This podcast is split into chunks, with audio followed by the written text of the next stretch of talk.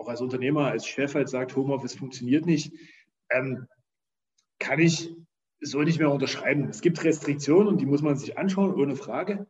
Ähm, aber dass es halt nicht funktioniert oder nicht möglich sein soll, aus welchen Gründen auch immer, kann man mir nicht mehr glaubhaft erklären. Klar gesagt. Stimmen aus Sachsen, der Heimat für Fachkräfte.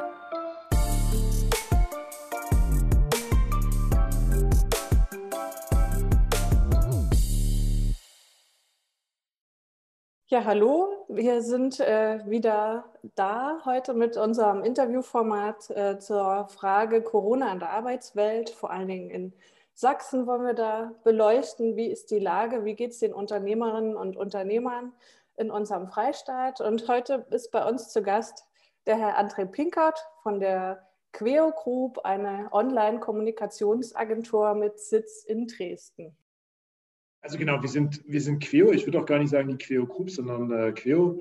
Wir sind äh, ein Dienstleistungsunternehmen und äh, wir sagen gerne, äh, wir sind äh, Dienstleister im Spannungsfeld aus Kommunikation und Technologie. Wir versuchen halt, sag ich mal, die Schnittstelle zwischen den Kunden unserer Kunden und unseren Kunden zu gestalten, und zwar durch optimalen Einsatz von Technik, aber auch Kommunikation. Das ist so ein bisschen das, was wir tun. Man könnte auch sagen, wir sind Agentur- und Softwareentwicklungsunternehmen in einem.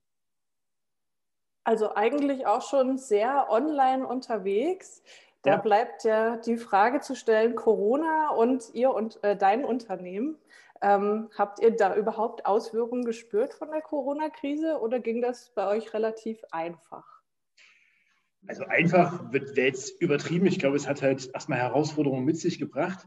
Aber wenn man das Jahr zwanzig zwanzig und äh, ja doch irgendwie diese neun Monate Pandemie, wenn man sich so äh, anschaut, dann äh, würde ich sagen, haben wir es schon geschafft, äh, der Krise, den Beigeschmack der, der, der Katastrophe, wie es halt so ein bisschen auch äh, an einigen Stellen gesehen wird, zu nehmen und halt für uns als Queo in einen produktiven Zustand äh, äh, zu überführen. Und äh, ich würde sagen, dass wir sogar aus der Krise, die vielen Veränderungen, die wir da gemacht haben, tatsächlich auch gestärkter hervorgegangen sind. Das ist halt gut und ja, rückblickend ist es für mich tatsächlich ein sehr erfolgreiches Jahr gewesen. Und ich glaube, da gibt es so drei Facetten, die für mich halt da halt äh, auch für Queo sprechen und die halt, äh, ich sag mal, das überhaupt möglich gemacht haben. Das war so ein bisschen die Anpassungsfähigkeit unserer Mitarbeiter und Mitarbeiterinnen, die halt wirklich da, ich sag mal, bereit waren, mit der Krise umzugehen, das mitzugestalten. Vielleicht, weil wir schon, sag ich mal, gut darauf vorbereitet waren, aber auch, weil es einfach angenommen wurde von den Menschen. Und ähm, wir haben es geschafft, so, ich sag mal, so die, die, eine gute Balance zwischen einer Bereitschaft zu finden, Dinge anders zu machen, aber halt auch geplante Wege, wie wir es halt uns Anfang des Jahres halt vorgenommen haben, weiterzugehen. Also einfach an Zielen festzuhalten, aber halt auch irgendwie zu adaptieren in der Situation. Und das haben wir konsequent getan. Und ich glaube, deswegen sind wir auch erfolgreich geblieben. Wir hatten vor, erfolgreich zu sein, und das Jahr hat sich dann ganz gut für uns entwickelt. Ja, und generell so die enge, vertrauensvolle Beziehung zwischen den Menschen im Unternehmen, also Mitarbeiter, Mitarbeiterinnen bei Queo, aber halt auch zu unseren Kunden und Kundinnen. Das war halt dann, glaube ich, eine wichtige Basis auch für diesen Erfolg im letzten Jahr.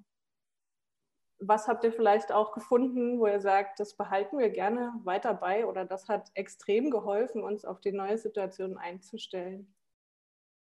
Vielleicht, was haben wir gemacht, um diese Herausforderung überhaupt äh, aufzugreifen? Wir haben erstmal angefangen, Ausstattung der Kollegen im, im Homeoffice flexibel zu reden, also wir, äh, zu regeln. Wir hatten am Anfang gar nicht die Situation, dass alle Leute hätten zu Hause arbeiten können. Wir mussten dort auch erstmal relativ schnell reagieren und irgendwie über, über Richtlinien, Maßnahmen halt sicherstellen, dass halt Kollegen im Homeoffice mit ihrer Hardware arbeitsfähig werden. Da war unsere I T sehr flexibel und wir haben dort halt schnell Lösungen gefunden.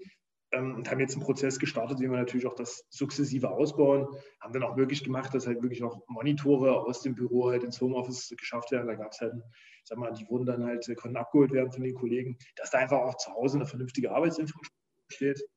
Teilweise haben wir auch Kollegen, die im Homeoffice nicht arbeitsfähig waren, weil sie einfach schlechte Internetverbindungen haben. Dann hat man dann halt versucht, halt vielleicht über L T E-Lösungen oder so äh, Sachen zu gestalten. Also da haben wir ganz viel getan. Wir haben recht früh halt ein Krisenteam gegründet, also sehr, sehr früh. Also eigentlich, als, als ich das so langsam abzeichnete und äh, Corona, ich sage es mal, ich sag mal so in dieser Übergangsphase im Februar, März halt immer prominenter auch in unserer äh, Medienberichterstattung wurde, haben wir dann halt angefangen, auch ein Krisenteam zu etablieren, das regelmäßig informiert hat und dann auch in der Lage war, schnell Entscheidungen zu fällen. Und ich glaube, das war auch so ein Schlüsselelement. Und äh, ja, wir haben viele digitale, also wir haben viele, ich sag mal, physische Formate, die wir vorher hatten und die halt auch so unser Miteinander geprägt haben. Ähm, die haben wir halt versucht, ins Digitale zu überführen und haben die jetzt halt ähnlich wie hier in der Situation in Zoom-Meetings oder Teams-Konferenzen äh, überführt. Und wir haben zu guter Letzt noch eine digitale Weihnachtsfeier gemacht. Fand ich erst speziell. So, ich dachte, Mensch, da hält man ja auch eine Rede dann vor vielen Leuten. Ich glaube, ich habe dann im Digitalen das erste Mal vor über hundert Queos sozusagen halt äh, wirklich gesprochen, was sich erstmal komisch anfühlt, weil man sieht ja maximal fünfzig in Teams.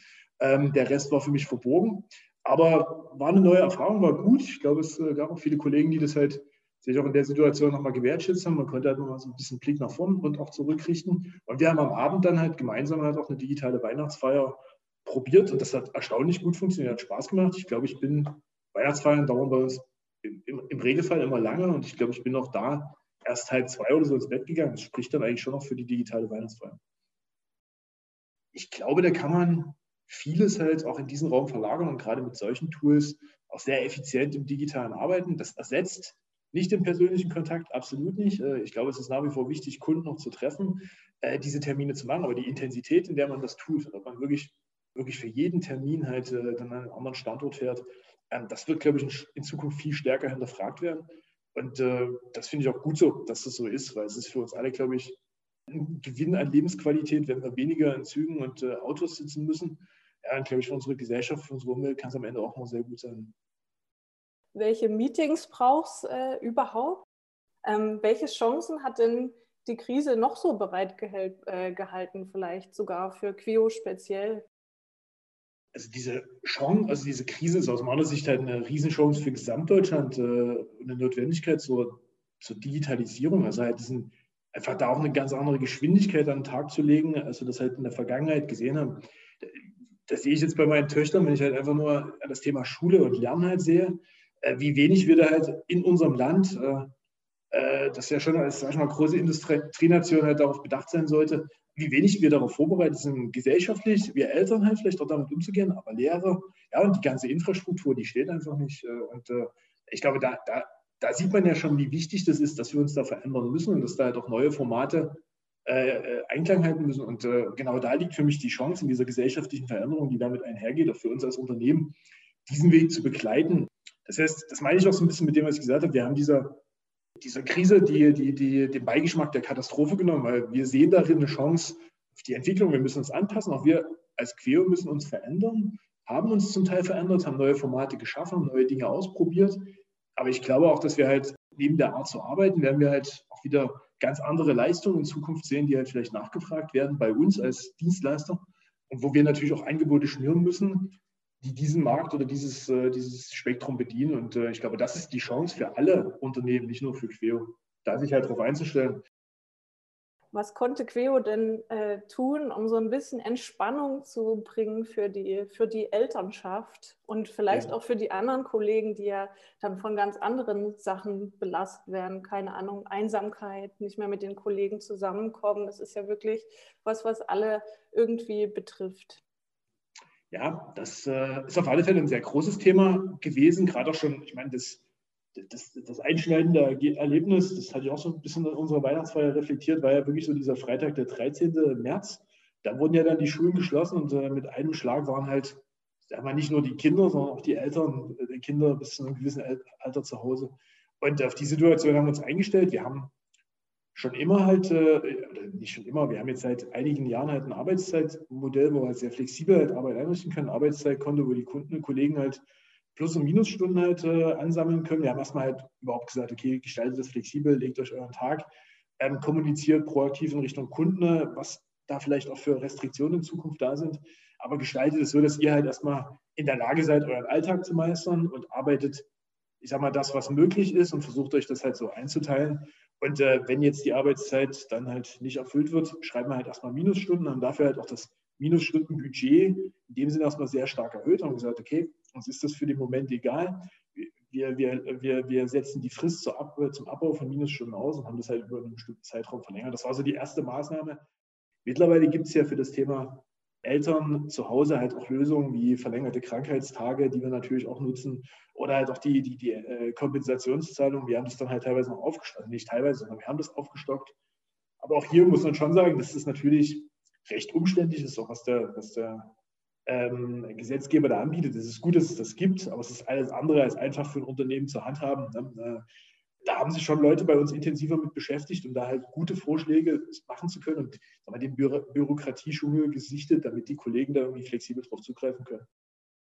Ja, und gegen die Einsamkeit, da haben wir auch einiges versucht zu tun. Also was, was ich halt von, also das, was die Kollegen schon ganz allein getroffen, äh, für Maßnahmen getroffen haben, war so virtuelle Coffee Course, dass sich Teams vielleicht neben ihrem Stand-up, was äh, dann früh morgens äh, sowieso immer stattgefunden hat, wo es aber eher um Projektaspekte ging, dann halt am Nachmittag nochmal einfach so zum, äh, zum Videocall mit Kaffee getroffen haben und da über private Dinge, also wie an der Kaffeemaschine halt auch, gesprochen haben. Und äh, das hat sich tatsächlich, das war auch eine Empfehlung, die wir dann, als wir gesehen haben, dass das funktioniert, auch in, in die gesamte Unternehmung gegeben haben, hat das dann äh, auch einen Effekt gehabt und die Kollegen haben das intensiv gemacht. Da habe ich in vielen Kalendern halt so diesen Coffee Call gesehen und den sehe ich noch heute. Also der findet immer noch statt, weil ja doch halt auch fast alle Kollegen dann äh, jetzt wieder im Homeoffice sind.